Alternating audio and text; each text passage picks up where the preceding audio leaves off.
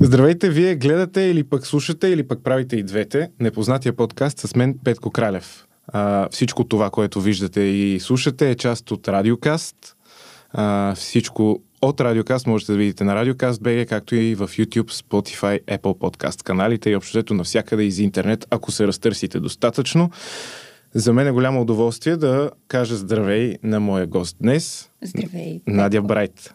Здравей, много се радвам, че съм тук. Знаеш ли какво забелязвам? Че ти наживо имаш така наречения радиоглас. Глас, който е добре, когато звучи.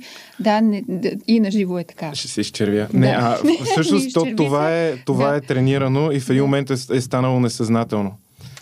Да, но според мен си има някои гласове, които просто хората се раждат с по-хубави гласове. Възможно сигурно след това се правят тренировки, не знам, ти ще кажеш. Работи се, да. но сега не мога да си кривя душата. Естествено, че съм се родил с малко по-хубав глас от, например, Тити Папазов, не знам. Да, примерно. Да. Надя е, само да кажа и за нашите слушатели и зрители, стендъп комик, да. Автор, HR, да. Астролог. HR го има навсякъде, където виждам в събития, че ще си говорител и така нататък. Просто задължително пише и HR някъде между тия неща, но не е на първо място. Кое си на първо място?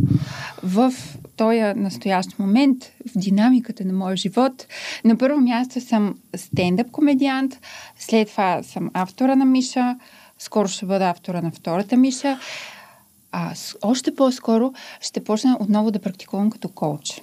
Като коуч. Коуч, смисъл, лайф коуч, лов коуч. Трансформейшнъл. Какво ще рече това? Абе, когато някой иска да направи някаква промяна в живота си, промяната е едно от най-трудните неща за правене, аз ще му помагам. Но може би сега да не се разпростираме толкова, просто исках да се похваля, че скоро да ще се случва, да, но още не е толкова актуално, но просто хората да знаят, че аз съм и сериозен професионалист и смешен професионалист. И смешен професионалист и сериозен. Размиват ли си понякога границите между двете? А не. Успяваш да намериш да си едното на правилното място и другото на другото правилно място? Не се размиват. Успявам да намеря. Единството, което ги свързва е в HR-а специално, който работех допреди няколко месеца с компании, консултирах. Това, което го свързва е, че начина ми, стила ми на говорене, да кажем, е малко по-струмен, си позволявам да бъда, отколкото обикновено в корпоративна среда. Просто защото аз така си говоря, аз затова съм станала и стендъп комедиант, нали? А и корпоративната среда е малко по-сухарска понякога, за жалост. Да, нека да я наречем ригидна, стрикна и така нататък, въпреки че хората вече се освежават така в наши дни. Ами то е нормално. Да.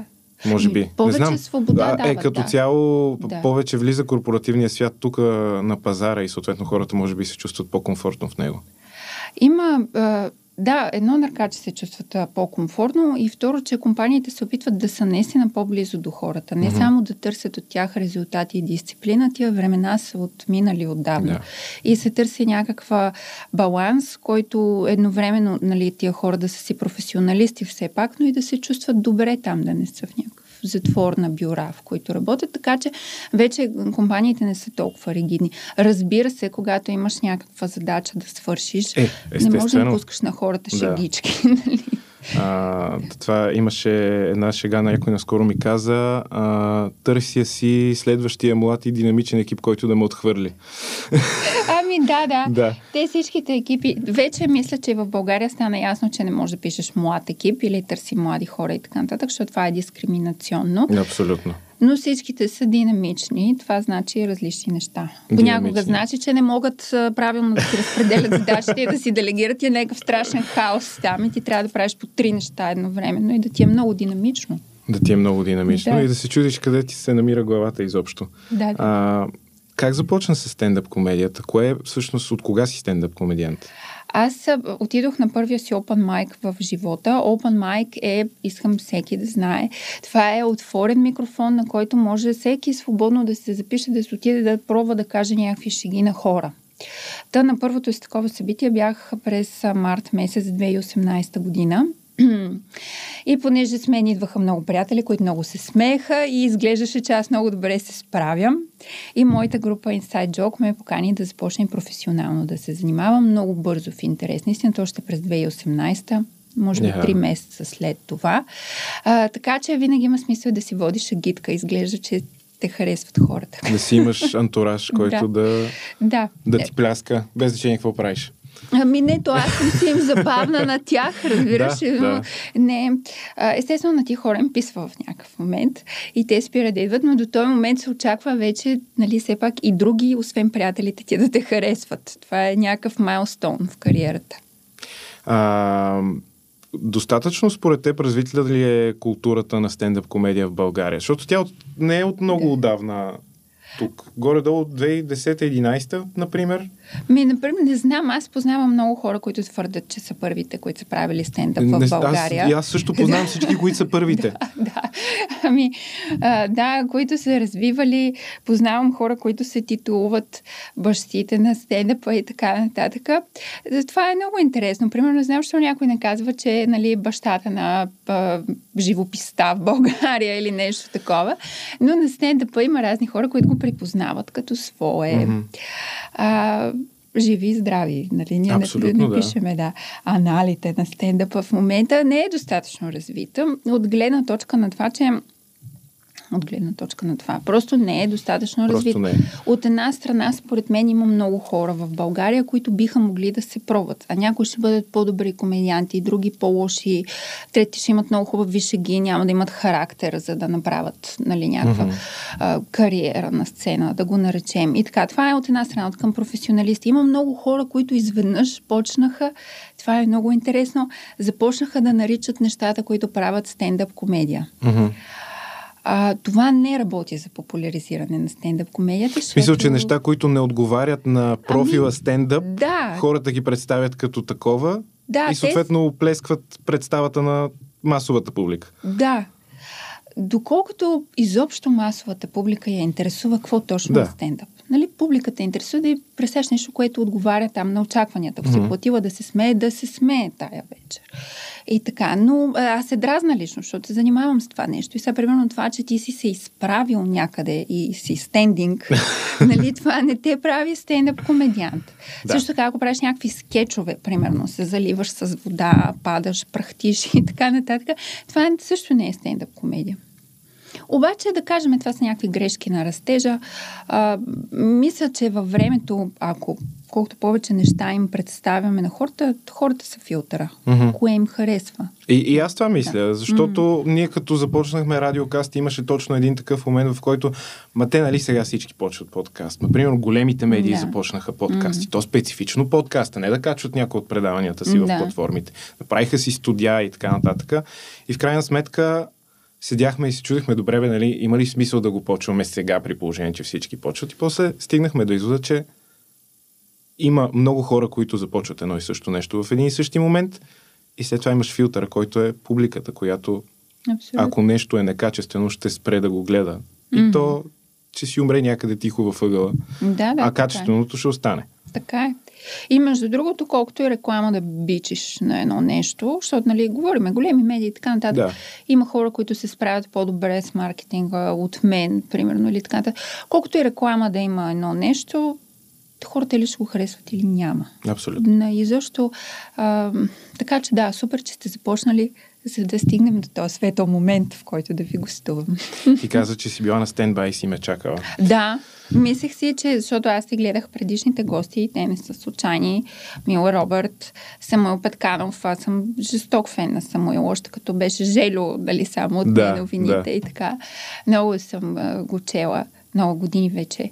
И Румен също. Той напоследък така за мен стана известен, но са интересни хора, за мен, по-популярни от мен, особено някои от тях, и така много се зарадвах вече и мен като мен. Това е непознатия подкаст е еталон за известни гости. Да се знае, да се помни. Така е. Как беше първото преживяване на сцена?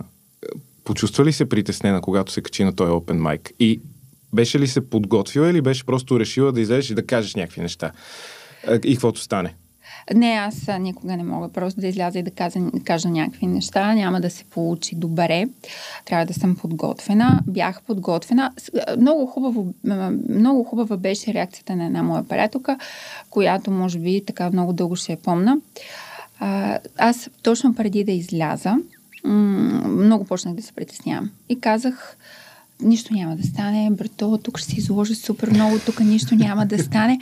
Сега искам малко да ви ориентирам в обстановката. Open майковете се правят в един уютен, но много схлупен бар и публика са ти 3 стендъп комедианта, 2 случайни хора. Ако си случайно имаш някакви твои приятели, нали, това не е като да излезеш на сцена, наистина. Не е заедно, да.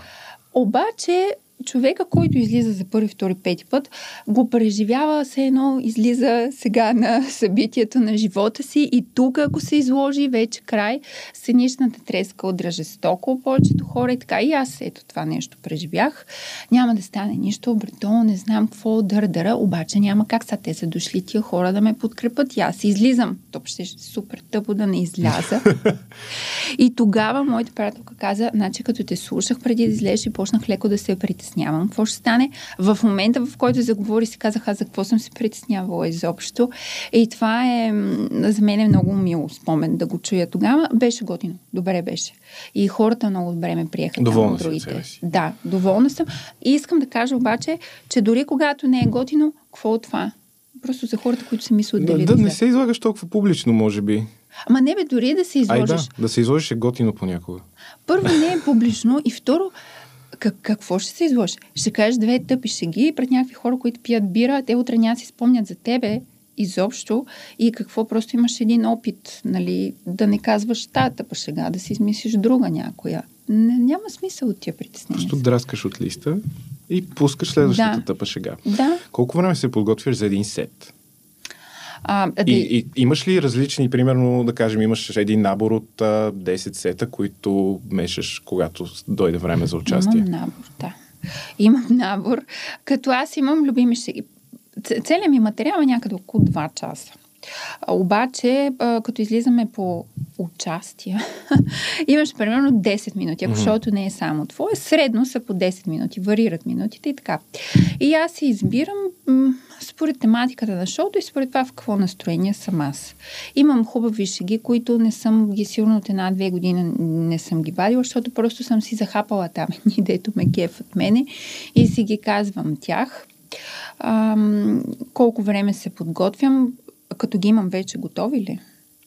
Или да кажем, да ги измисляш. Защото ти, щом ги имаш готови, трябва да прецениш на конкретното шоу, кои да използваш. Но днес, да кажем, колко време ти отнема да измислиш, примерно, нещо ново. И то, предполагаме, свързано с нещо, което ти се е случило. Да.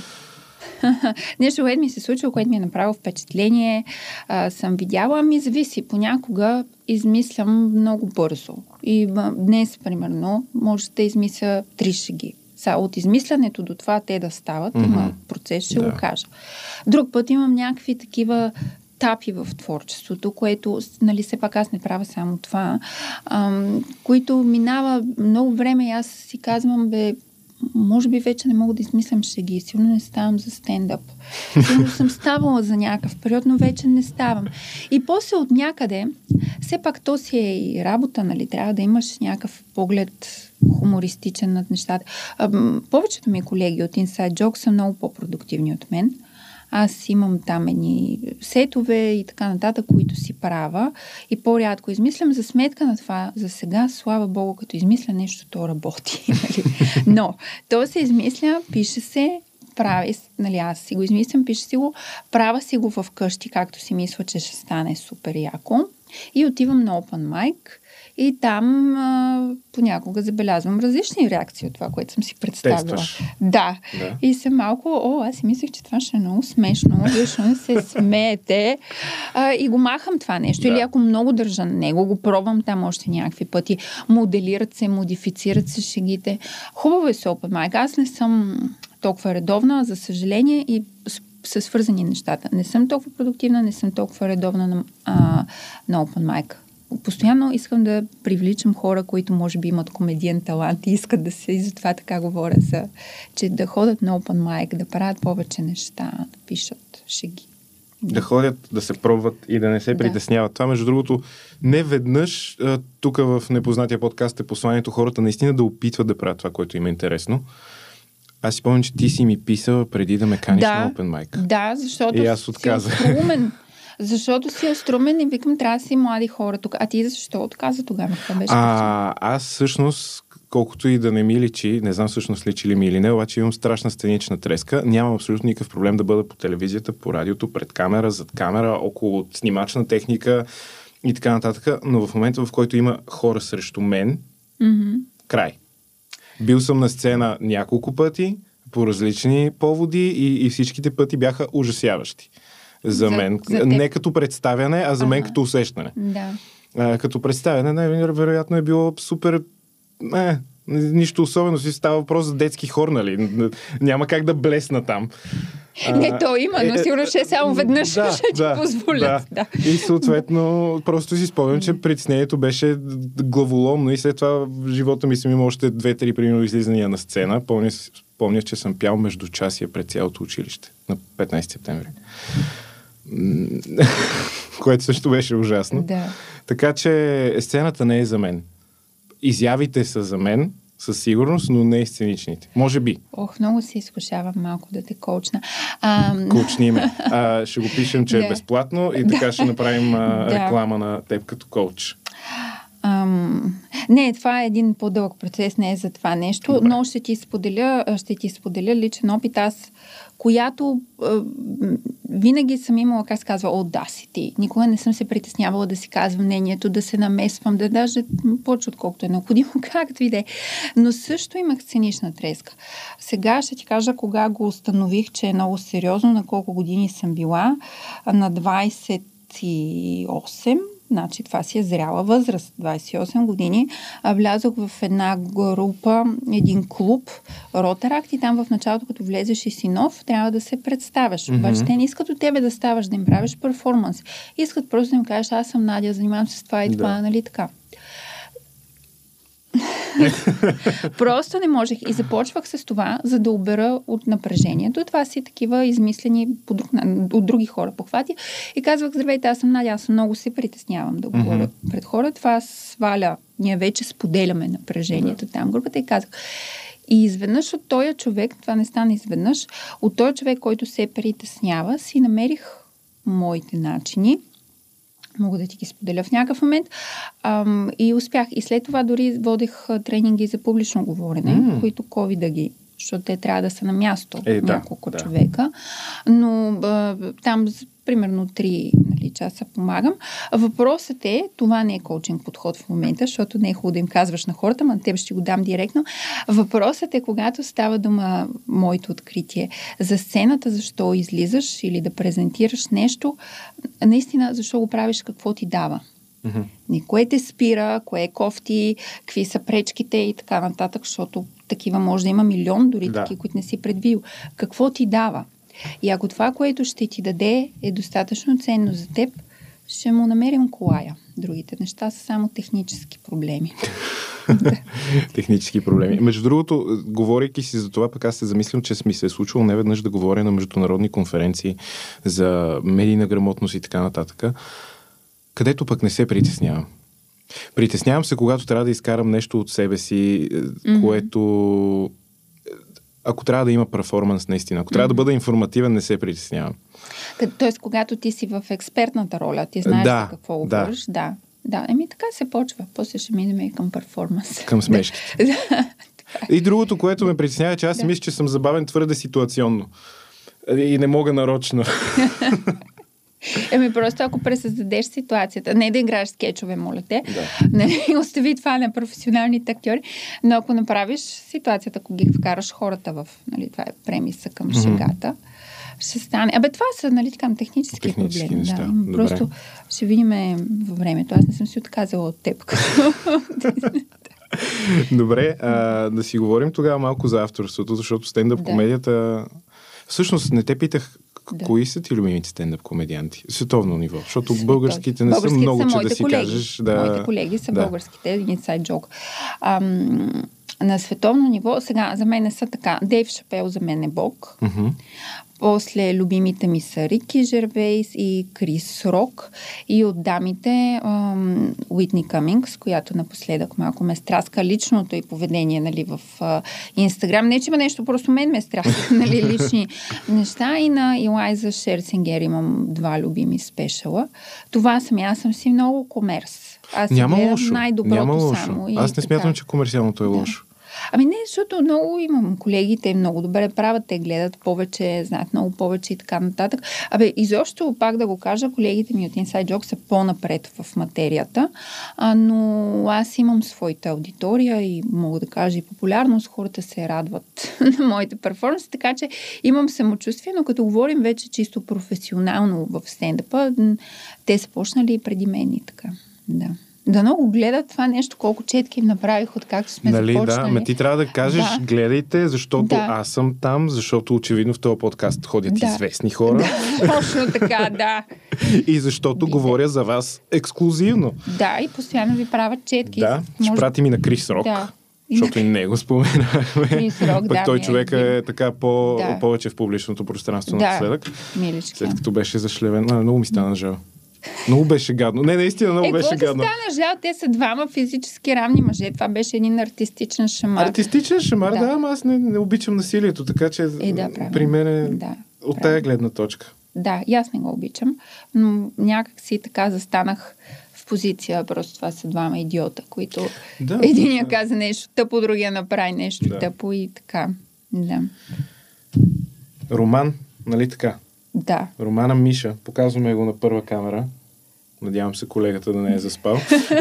Той е какво? Толкова сте интересни, че реших да си подремна. Не, събуди се. Тук е. Защото не го виждам зад монитора. Викам да не си е полегнал или да си е тръгнал директно. Това е моето копие. Лично за мен. И си имам пожелание. Надписано е на Петко. Живей както си искаш. Н.Б. Надя Брайт. Издателство Мама Нинджа. Ще си говорим и за него. Миша, разкажи ми за нея. Коя е тя? Как заживява в главата ти и как заживя на тия страници? Яките въпроси. Дей ще се изчервиш, ще ми се изчерпат. Да, ами днеска не знам, по-само правя комплименти на хората. Това не ми е никак в натурата. Може така да действам, такава енергия. Изглеждам като човек, който има нужда от комплименти. Да, точно. Надявам се да стане добре този подкаст и после да го пращам и да виждат, че имам и добра страна на хора. И така. Как стана? Сега да не ти разказвам цялата история, която разказвам на всички. Как съм го написала, как съм решила и така. Да стигнем до това как историята се е появила. Да.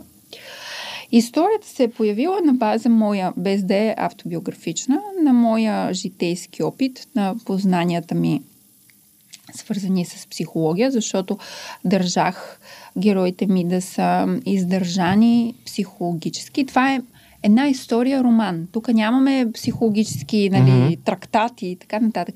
Въпросът е, че от тяхното детство до момента, в който те се развиват като хора и ние следим тяхната история, можем да проследим, че те са си така, по този начин биха се изградили в живота си най-вероятно. От историята им, проявленията, които правят в момента и така.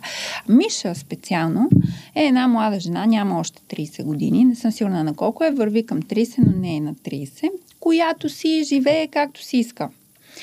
Което е много рисковано, защото много често не знаем какво искаме. Не знаем какво искаме, какви са последствията и много често нещата, които ги искаме, не са най-добрите за нас. Това го има в нейния случай. Така много и се иска да обича, много и връзва. Тя обича и секс да прави, да. Много и връзва, има си всичко, но нищо не е на мястото. Okay. Да. И в това нещо, през истории и през преживяване, проследяваме някаква млада, модерна жена, как си, някои работи ги преживява, други не успява. Семейна история назад, майки, бащи, не знам какво. И съм се опитала да е интересно хората, които са го чели, Тоест, до момента съм получила само добри отзиви от да хора, които са отзивите. Защото аз те следя в социалните мрежи, виждам как качваш скриншоти на позитивни коментари относно Миша, но пък не знам дали просто качваш на позитивните и криеш отрицателните. Ами нямам отрицателни, обаче знаеш ли как си го обяснявам това, че просто на хора, които не ме харесват, те не са намерили за нужно да ми напишат: виж, Надя, та книга е супер. Може би да. Но имах толкова хубава обратна връзка и толкова много. За моите мащаби се пак, нали? Аз не съм Дж. К. Роулинг. Това първата ти книга ли, извинявай? Да. Първата, скоро ще имаме и втора, и трета е ега. Имаме скоро и втора, и трета. Една година още не съм написала втората, но ще имаме, че просто ми писна да ми тежи. Но понеже са истински нещата вътре, имам предвид дори да не са се случвали точно по този начин в живота ми и така нататък, това не са някакви мои измислици, примерно за един идеален герой, как би реагирал, или за някакъв много лош, какво би направил. Това са неща, които в живота биха се случили по този начин на тези хора и на някой просто като на тази и на мен ни се случват интересни неща. Автореклама на мен и на тази. Да, на тази госпожица. На тази. Да, се случват и така. И сега вече търпи развитие, ще видим втората какво ще стане. Вдъхнови ли те обратната връзка за написването на втората, или тя беше планирана още преди това? Как стоят там? Аз наистина съм много лаик в сферата на книгоиздаването, изобщо как си намираш издател, как стигаш до това. Първо, как написваш книга изобщо? Аз не мога да напиша 6 реда без да получа аневризъм. Значи, ще ти кажа как написваш книга. Съвет от Иво Сиромахов, който по негова неволя ми стана нещо като ментор. Отзад думите на книгата са негови. Да, по негова неволя той човек ми стана нещо като ментор, защото първо той ми написа във Фейсбук под една статия в Мама Нинджа: защо не напишеш книга? Uh-huh. И аз викам, не е лоша тази идея, обаче аз как път ще напиша цяла книга? И нещо казва Иво Сиромахов на този въпрос: как ми ще почнеш от началото, ще минеш през средата и накрая ще завършиш. И точно така се пише. Това е начина. И аз така стана. Така написах. Какво друг въпрос ми зададе, или как съм написал книгата? Така написах. Как написах книгата, през средата и това. Мога да кажа със сигурност, че трябва, за мене е било нужно да имам някакъв житейски опит, за да я напиша тая история. Иначе и преди съм можела някакви неща да пиша и сигурно и да си измисля, но за да е по този начин, трябва да имам житейски опит, да съм преживяла неща и да съм осъзнала какво съм преживяла и какво преживяват и други хора. За да може и да е, освен това, аз смятам, че публиката, хората, които четат, гледат, приемат съдържание по какъвто и да е начин, не са глупави. Според мен, не всички. Смисъл, не мога да кажа за всички. Ще подмажа на колегите, но ти на хората. Но не са глупави. За мен публиката е усеща кога я лъжиш. Да. Освен ако много не иска да бъде излаган. Това е вече друго. Там говорим за политика и медии. Тук говорим за съдържание. Когато си преживял нещо, след това си го преработил и си го казал от себе си, според мен логично хората да го възприемат по-добре, отколкото ако седнеш и си го измислиш. Да. И освен това, когато е през история. Сега аз в личния си живот, в говоренето, обичам да давам така някакви изводи директно и прочее. Това не е най-ефективното в комуникацията с хората. На мен просто ми харесва да се изказвам. Но когато пишеш нещо, било то стендъп шега или книга, или история, то трябва да е през преживяването. Не аз какво си мисля, аз не съм учителя Дънов. Казвам на хората. Ма нали си коуч? Няма да съм такъв коуч, надявам се. Въпреки че нямам против някакъв култ да се създаде около личността ми. Ако някой иска, ще правя айбан. Ти искаш култ, който събира пари, а не просто култ, който да те почита. Искаш пари. За какво са ми просто да ме почитат? Не знам, за самочувствие. Аз с пари ще си го купа самочувствието. Мерси, има логика. Пращайте пари. Пишеш хороскопи. Да, това е много яко. защо пишеш хороскопи? Какъв ти е бекграунда в тая насока? Защото той е озаглавен забавния хороскоп на Надя Брайт. Ами ние с... И колко... Да. Честно казвам, аз не чета хороскопи, наистина. Не се интересувам. Може би съм чел няколко пъти твой, просто за да видя... Ти каква зодия си? Овен. Просто за да видя... Това е реакцията на всички, между другото. Какъв е проблема с мен? Аз съм толкова симпатичен и благ. Да. Но да, аз не разбирам от тия неща. Да. И съответно не знам, когато чета забавен хороскоп, той базиран ли е на някаква доза истина. Така че, защо ти се интересуваш, от кога се интересуваш и като пишеш забавния хороскоп, освен че идеята му е да е развлекателен, има ли неща, които хората трябва да взимат предвид в него, когато четат? Ами да, така. Защо пиша хороскоп и защо се интересувам от астрология?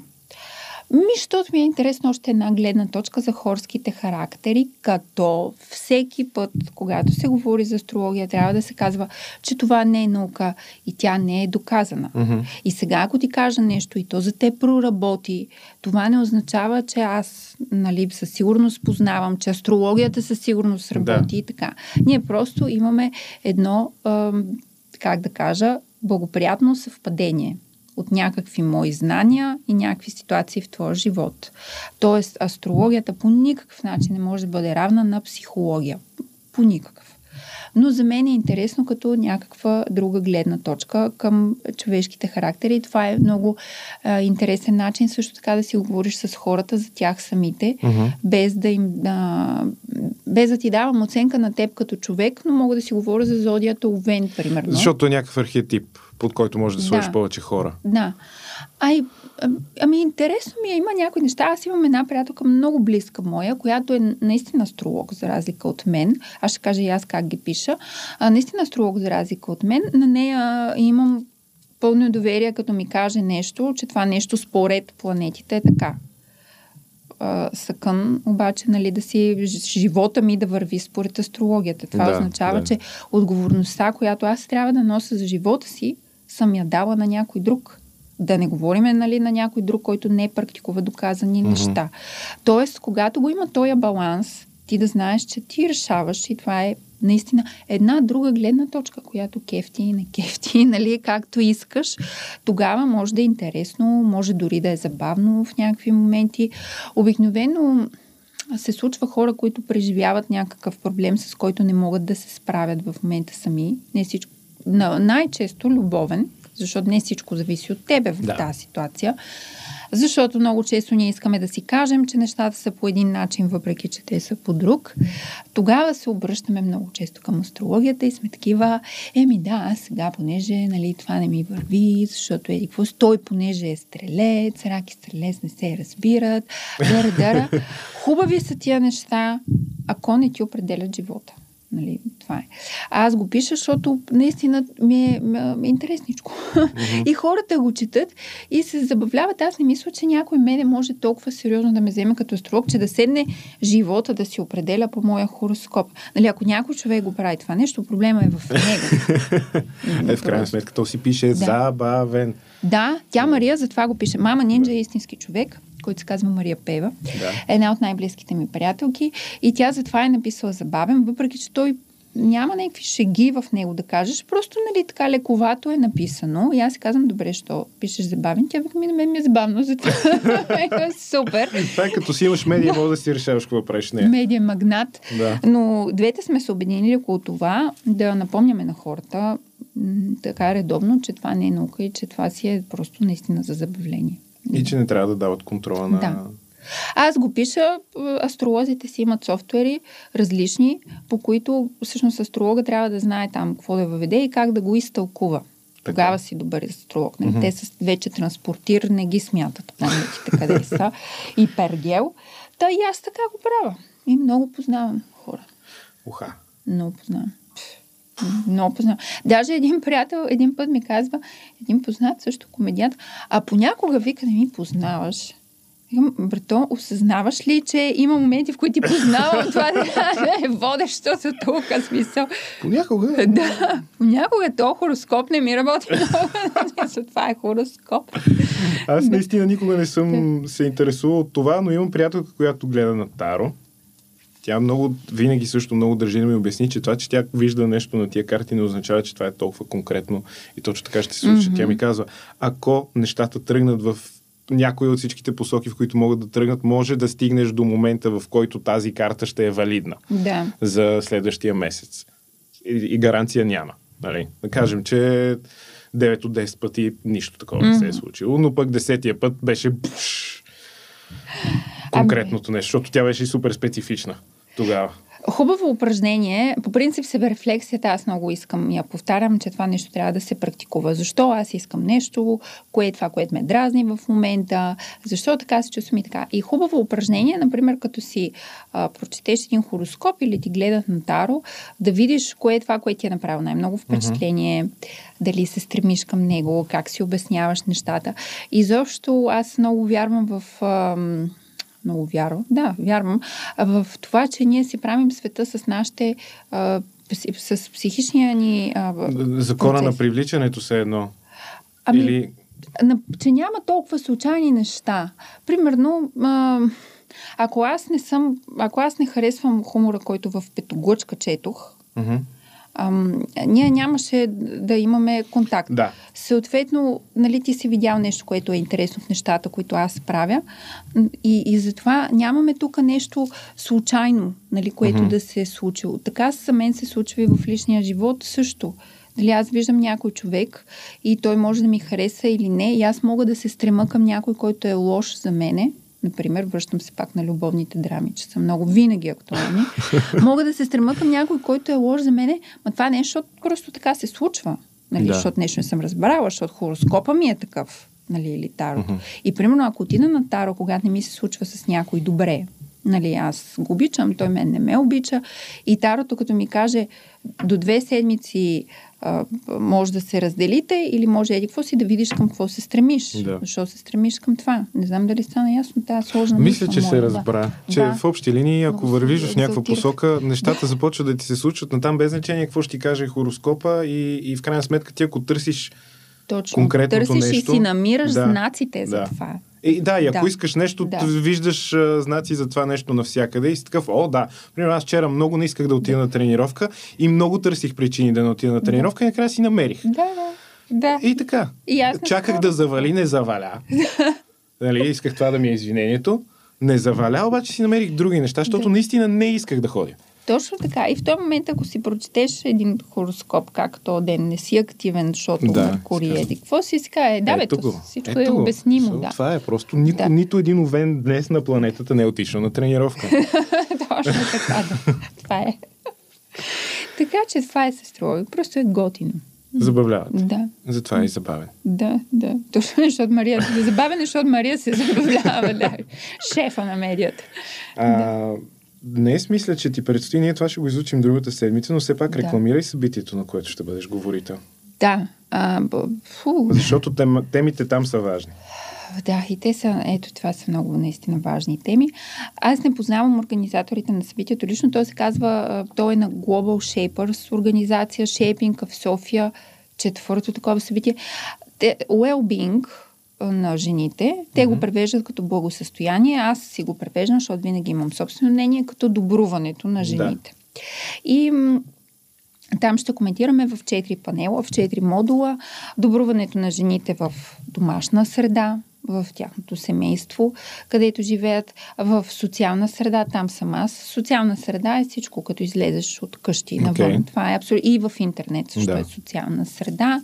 А в бизнеса, и пропускам един панел, но мисля, че пак е свързан с работата в други индустрии, в такива по-скоро мъжки индустрии на жените, с по 2 участника в панел, което означава, че ще има дискусия. Не е само аз да изляза и да си кажа моите послания. Супер. Не е добре. С кого ще бъде твоя панел? С Андреа Банда-Банда. Все известни хора. И не е ще кане някога. Аз сега ще кажа добра дума за теб. Супер. И до вечера. Той ще бъде и онлайн. ще се излъчва. Тоест вече се излъчило, хора, може да го потърсите, нали, другата седмица. Така. И много се вълнувам, понеже моята тема за социалната... Аз се вълнувам темата за домашното насилие, и за която ще говори Цвети Цекова, автор на новата прическа на Вики. Цвети също много яка. Също имам предвид като мен, нали? И тя. Аз така, от тази тема много се вълнувам и съм също посланик. И от темата за стереотипите за жените. Каква трябва да бъде една жена, за да е жена? На мен ми става кринч. Нали? Аз Знам, че това е навсякъде и просто не го разбирам, защото никога не съм имал такива разбирания. Какви? Кое е навсякъде?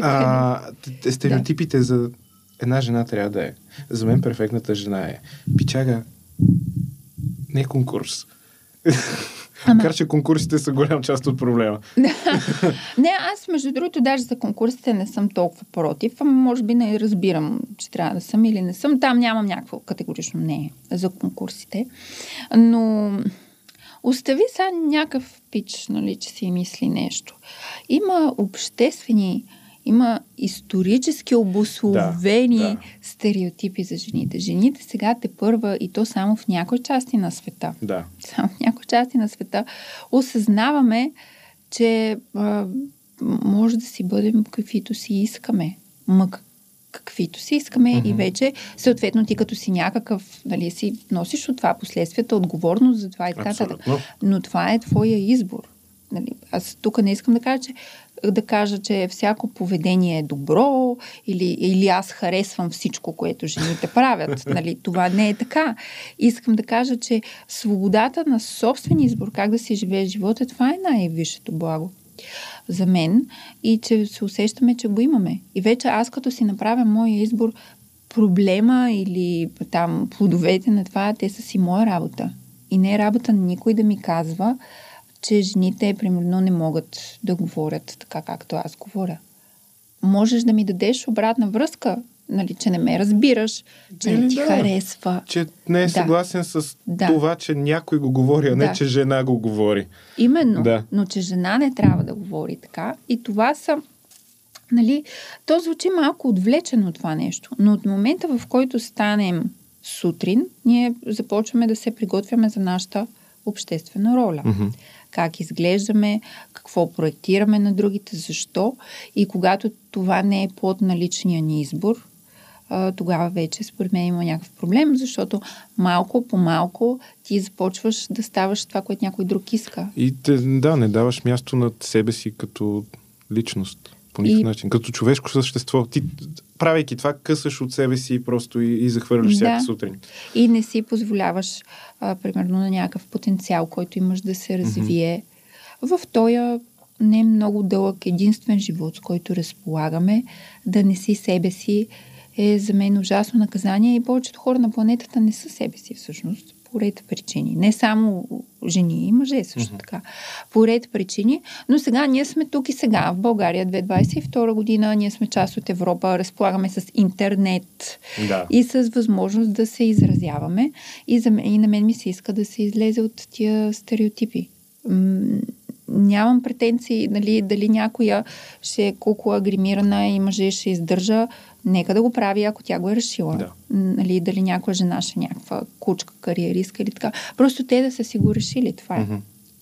Разбира се, в заключение, със собствения си избор е добре да не правим лошо на другите. Това е друга тема. Това е друга тема. Това е тънкият, ситния шрифт. Макар, че трябва да е малко по-голям. Това е твоето послание. Да бъдем себе си, без да... но да бъдем някакви добри себе си. Да бъдем най-добрата възможна версия на себе си. Защото, знаеш ли... Коучинг. Знаеш ли кога излезе това "бъди себе си" в България и важното е да си истински? Не. Ами при първите Big Brother, не знам ти на колко години си бил тогава. Кога беше първият Big Brother? Боби, ти помниш коя година? 2004-та. По-малко от 10. Не мога да сметна, всъщност. Но по-малко от 10. Сега първите Big Brother бяха голямо за нас събитие в България. И всички гледахме, и там влязоха сигурно и готини хора, но влязоха и страшни простаци, които, нали, това им го подхранваш някакси, за да стане цирк. И това беше, че той може да е тъп, нали, Пешо Гошо, който е, той може да е тъп, може да не знае как се държи, но той поне е истински и е тъп. И това е най-важното. Не мисля, че е така. Ами... Да. Аз, нали, едно от моите съобщения, които имам към човечеството е, нали, не бъдете тъпи. Ако твоето е, нали, да бъдеш себе си, то моето е не бъди тъп, да, докато не, си себе си. Лош, да, да, не бъди лош. Да. Но тук в България си имаме една такава представа за искреността и чистотата на един човек в това колко простотия може да изкара от себе си. Защото, нали, ако не изкарваш простотия, нещо се стискаш. Защото очевидно всички са простаци. И нещо се стискаш, нещо държиш себе си. Аз мисля, какво се правиш, че не ходиш до тоалетната и ти? И съответно, когато някой човек е сдържан или просто видимо от него не тече простотия, то човек нещо не му е наред. Смисъл, не му вярвам. Ако може да се забавлява. Да, ако е истински простак и да знам, пикае по тавана, супер е. Смисъл, той е истински и това е образът, който аз искам да бъда. Нещо такова, да. Масовото разбиране. Нищо да е. Аз мисля, че вървим към добра посока в това отношение. Защото, да, според мен... Ами, аз, понеже имам наблюдения върху и по-млади от мен хора, които някак си започват да изграждат един такъв роден филтър към кое им харесва и кое не им харесва. И в много от случаите това, което не им харесва наистина, е неискреността. Да, да, може. Знаеш, аз много имам вяра в така наречените млади като HR, защото това, което виждам, е, че вече ценностите те неминуемо ще си ги наложат, защото те ще станат основна работна ръка, нали, скоро. Ценностите са, да, искам да работя за вас, но да, аз искам и да живея.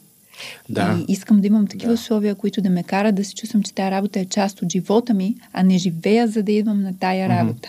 Това е ужасно за работодателите, защото много трябва да... Sorry. Да. Но това е, защото и аз съм така, и аз искам да живея. Аз затова не мога да работя от 9 до 6 някъде. Правил съм го, не е моето. И браво на хората, които могат, виждат голям част от икономиката. Да, но за младите това е, че да, според мен трябва да държиш на това, което искаш. Хубаво е да затворят този геп между това, което могат да предложат и това, което искат да им се върне. Да, да. Добре, това да го направят и тогава ще бъдем вече всички много по-добре ще живеем. Съгласен съм. И другото, което е, че според мен хората все повече и повече се опитват да намерят работа, която им харесва, а не работа, която просто да работят. Да, но искам да намират и работа, която могат да вършат. Да. Не са просто да им харесва. Да. Но то дали перфектният момент е, когато намериш баланса между двете, искам много да правя това и мога да го правя и даже ми дават и пари за него. И ставаш YouTube звезда. Да. Overnight. Да. Много ти благодаря, че дойде. И аз ти благодаря. Много се радвам, че си говорихме. За първ път си говорим на живо, между другото. Говорили сме си само задочно през месенджер. Да. И последно искам да те попитам, преди да си тръгнеш. Ти кога ще направиш подкаст? Защото аз ясно си спомням, че ти помогнах да отидеш на пробен запис. Да. Аз говоря много приспивно, като седна да говоря сама, трябва да каня гости. Това, което ти правиш. Аз не мога да изкарам много съдържание от себе си самостоятелно, затова викам хора. Ами не, аз мога да изкарам много съдържание от себе си, ама who cares? Смисъл, кой се интересува от... Какво толкова пък аз имам да му кажа, още няма култ. Това е проблема. Може би това ще е старта. Да, не знам. Според мен, ако човек има какво да каже, има кой да го слуша. Ами, се мъча нещо да почна и сега с една колежка, ще видим. Ще се опитам и аз да направя, защото наистина мисля, че...